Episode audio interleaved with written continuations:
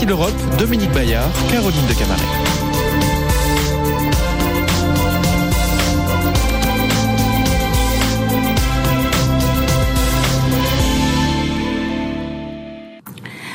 Bonjour à tous, merci de nous rejoindre pour la rentrée d'ici l'Europe, euh, rentrée européenne pour le moins anxiogène sur fond de guerre en Ukraine, flambée des prix, nécessité pour les Européens de resserrer les rangs alors que certains pays pourraient être tentés par l'extrême droite.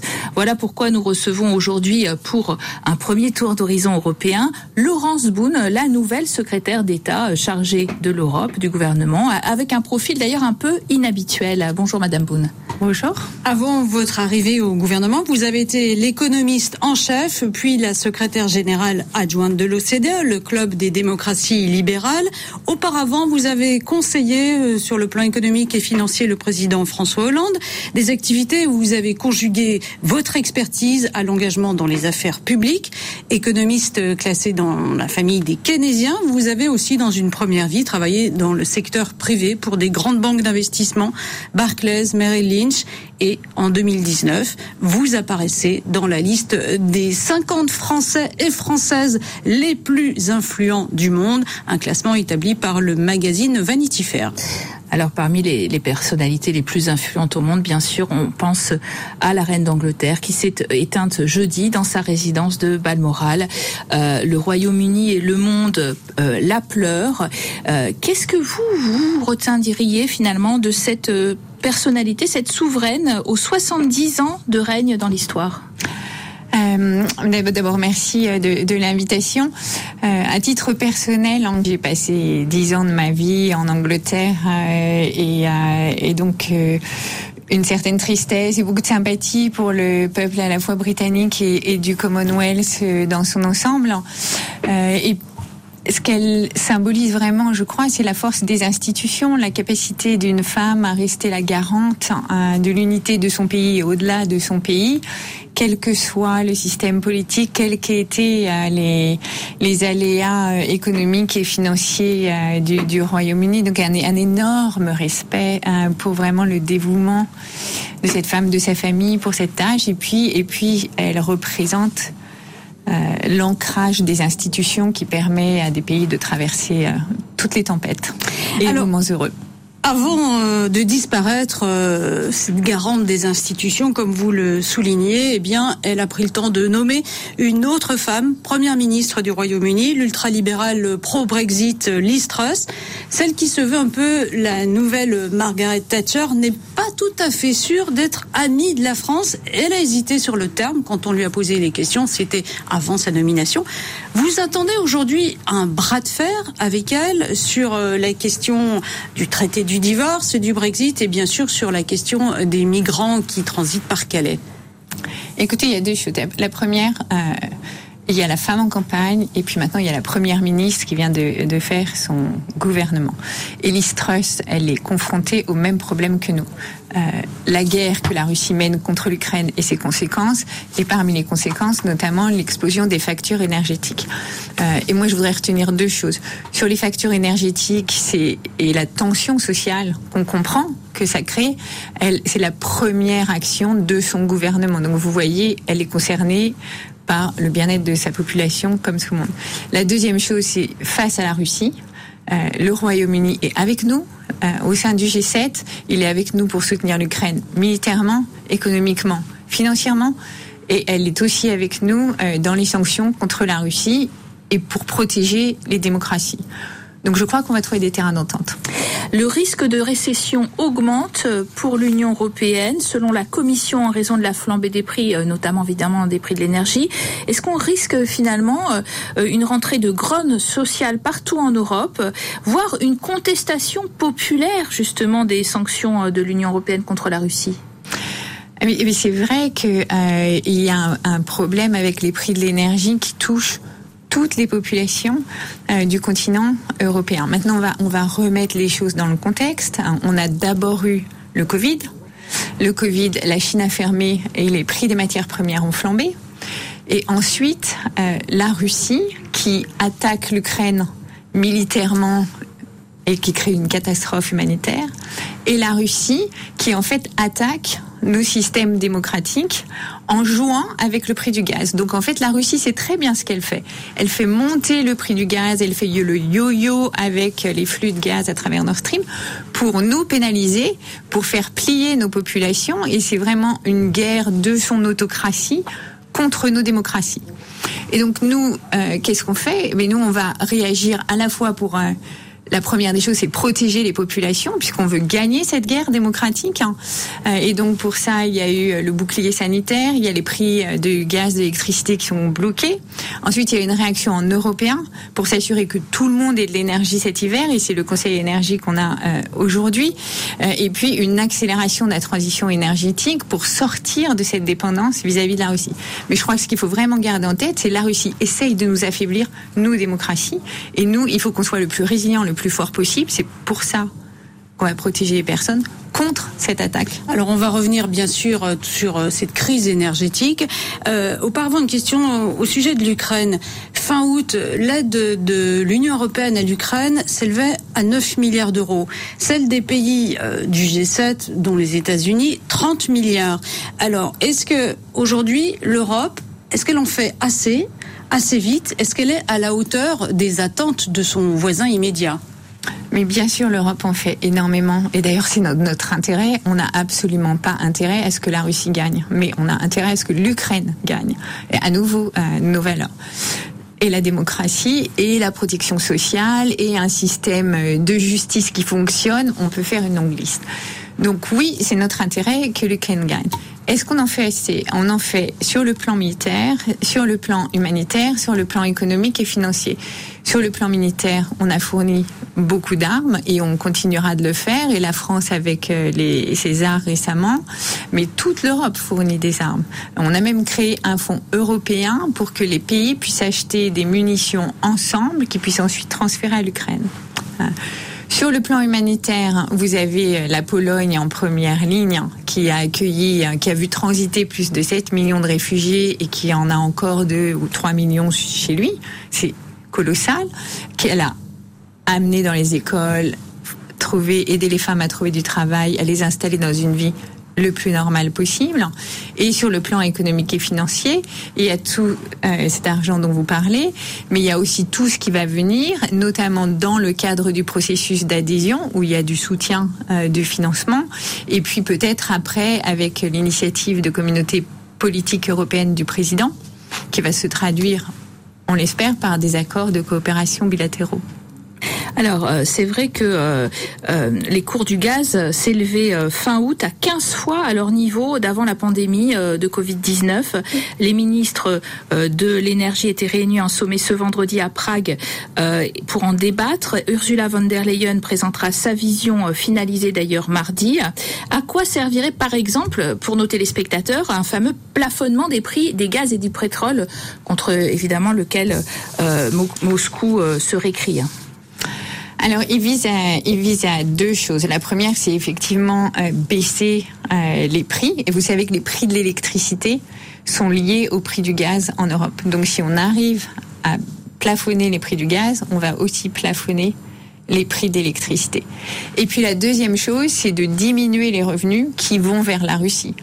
Euh, si on plafonne les prix du gaz russe, si on leur dit, ben, puisque vous faites joujou avec le gaz, un jour je vous en passe, un jour je vous en passe pas. Nous, en fait, on va payer que ça. Euh, et du coup, on va alors les priver d'une manne financière. Ça, c'est vraiment l'objectif. Emmanuel Macron a fait sa rentrée en prédisant la fin de l'abondance. Ça a fait couler beaucoup d'encre. Les 27 doivent se préparer à un hiver rude. Ça, c'est euh, véritablement un problème. Et, à réduire notamment leur consommation euh, d'électricité de 5% lors des pics de consommation, ce qui coûte finalement le plus cher. Est-ce que vous êtes favorable à ce que euh, cette finalement pénurie d'électricité organisée soit obligatoire? Moi, je suis favorable à ce qu'on fasse tous des efforts. Et je pense qu'il faut regarder l'objectif qu'on est en train d'essayer d'atteindre. L'objectif qu'on veut atteindre, c'est que tout le monde puisse utiliser de l'électricité pour cet hiver euh, et à un prix raisonnable. Et pour faire ça, réduire la consommation, c'est un des outils qu'on a. C'est réduire la consommation, c'est plafonner l'évolution du prix de l'électricité, ce que le gouvernement français fait, euh, et c'est s'assurer qu'on aura du gaz à un prix raisonnable également, puisqu'on en a besoin pour faire de l'électricité. Alors, parmi les outils, il y a évidemment ce bouclier énergétique pour aider les ménages. Il faut le financer. Les pays européens, beaucoup d'entre eux sont déjà très endettés, d'où l'idée d'une taxe sur les super profits. Le président Macron n'y était pas favorable. Finalement, il s'en remet à la décision de Bruxelles.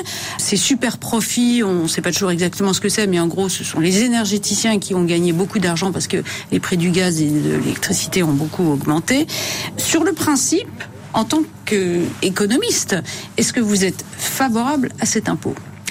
Vous avez dit une phrase qui, à mon avis, est typique euh, de à quel point on se trompe euh, de débat.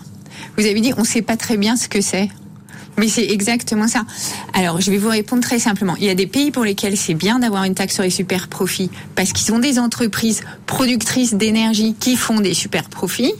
Et il y a c'est le cas en France de Total Énergie. Mais euh, de Total, on lui a déjà demandé de baisser ses prix. Je vous rappelle qu'on payait 2 euros le litre d'essence cet été et qu'on le paye 1,50 euro. Hein. Pour moi, l'objectif, c'est quoi? L'objectif, c'est que les consommateurs, les usagers, vous, moi et les entreprises, on ait de l'énergie cet hiver et à un prix raisonnable. C'est ça l'objectif. Est-ce que ça, c'est le moyen d'atteindre l'objectif? Eh ben non, pas toujours. Le meilleur moyen d'atteindre l'objectif, c'est de baisser les prix de production.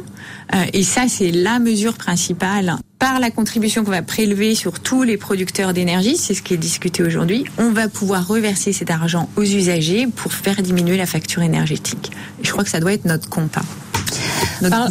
Parlons, si vous le voulez bien, euh, Laurence Boone, des Européens euh, qui doivent, euh, qui ne doivent absolument pas se diviser sur l'Ukraine. Et garant longtemps de cette unité, le tandem franco-allemand en accord sur beaucoup de choses.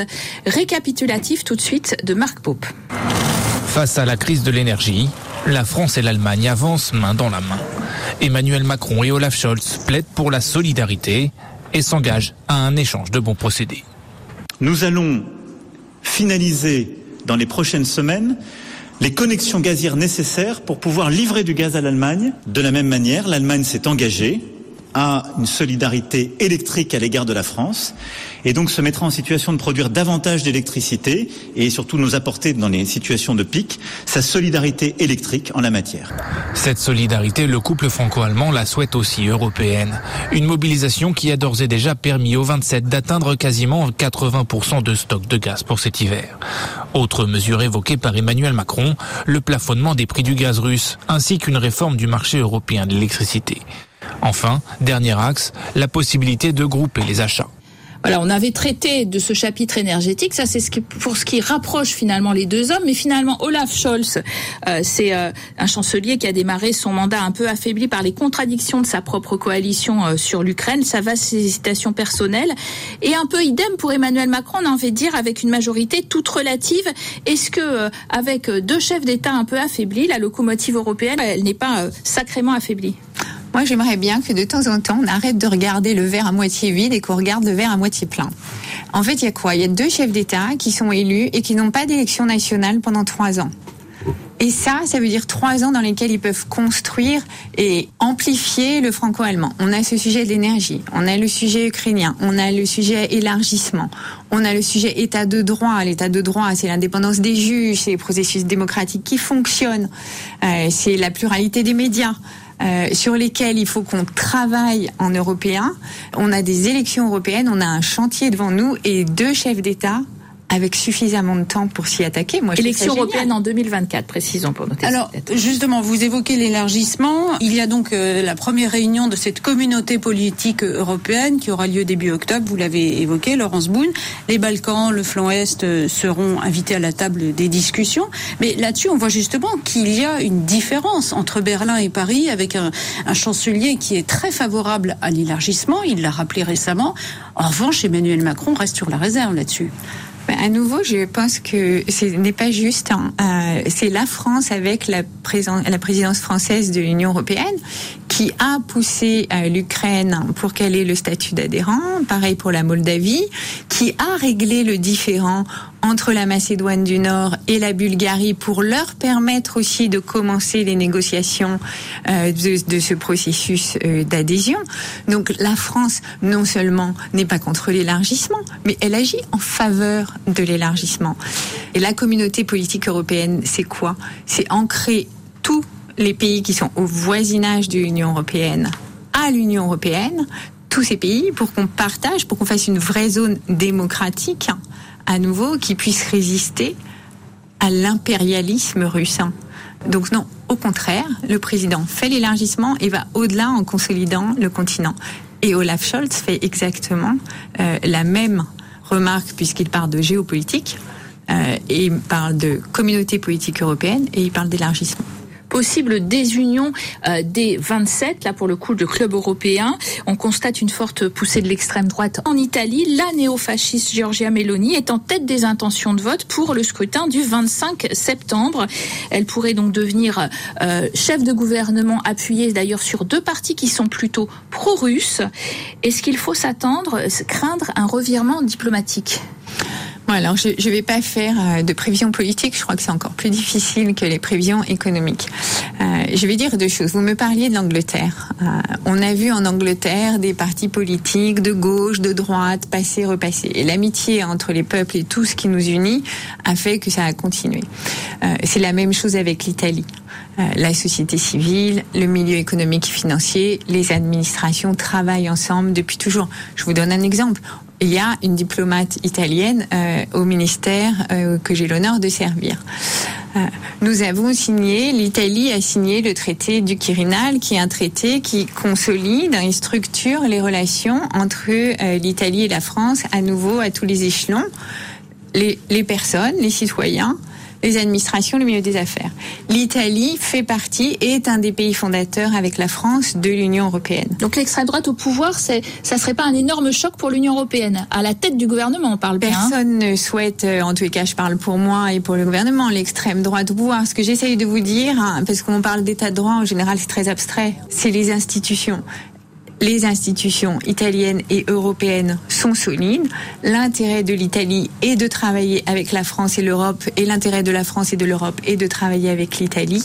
Et oui, il y aura des sujets délicats. Quand on parlera asile, migration, bien sûr, on ne sera pas d'accord. Euh, mais on sait se parler et on a un cadre pour se parler.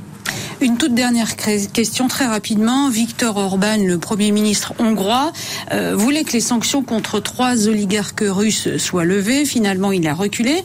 Est-ce qu'il est aujourd'hui le cheval de Troie de Vladimir Poutine au sein de l'Union européenne? Et comment faut-il traiter avec lui? Alors je vous remercie parce que ça, me donne l'occasion de parler de Hongrie deux secondes. La Hongrie ne touche pas l'argent du plan de relance et la Hongrie européen, pardon, euh, et la Hongrie est dans un mécanisme qu'on appelle conditionnalité. Pourquoi? Parce qu'en Hongrie, les juges ne sont pas indépendants parce que la pluralité et l'indépendance des médias n'est pas respectée, parce que euh, le système institutionnel anticorruption, en gros, de pas donner tous les contrats publics à la même entreprise avec laquelle vous êtes ami, n'est pas respecté. Et donc ça, ça veut dire quoi pour la Hongrie? Ça veut dire qu'elle ne touche pas dessous des fonds de cohésion et elle ne touche pas dessous des plans de relance tant qu'elle n'améliore pas ses institutions. Et quand on parle d'état de droit, c'est vraiment de ça dont on est en train de parler. Donc on a des, je vous raconte ça parce que on a des vrais leviers pour garantir l'état de droit à l'intérieur de l'Union. Et ça rejoint les questions que vous m'avez posées précédemment. Et évidemment, on voit la Hongrie fait des efforts, elle fait beaucoup d'efforts, elle a mis en place maintenant une agence anticorruption. Donc ce système fonctionne, elle est en train de faire évoluer ses institutions pour les aligner sur l'état euh, de droit. et à l'entrée dans son discours. À l'entrée, alors il a un discours qui est absolument inacceptable sur les races et sur les genres et c'est aussi pour ça qu'il y a ces mécanismes. Mais ce que vous voyez, c'est qu'il est entré aujourd'hui au Conseil, enfin sa ministre ou son ministre est entré aujourd'hui au Conseil des ministres de l'énergie avec zéro a priori sur le gaz. C'est déjà un progrès et ça va continuer. Merci Laurence Boone d'avoir répondu à notre invitation pour la rentrée d'ici l'Europe. Merci à tous, on est ravis euh, de vous retrouver et à très bientôt sur euh, les antennes de France 24 et Radio France Internationale.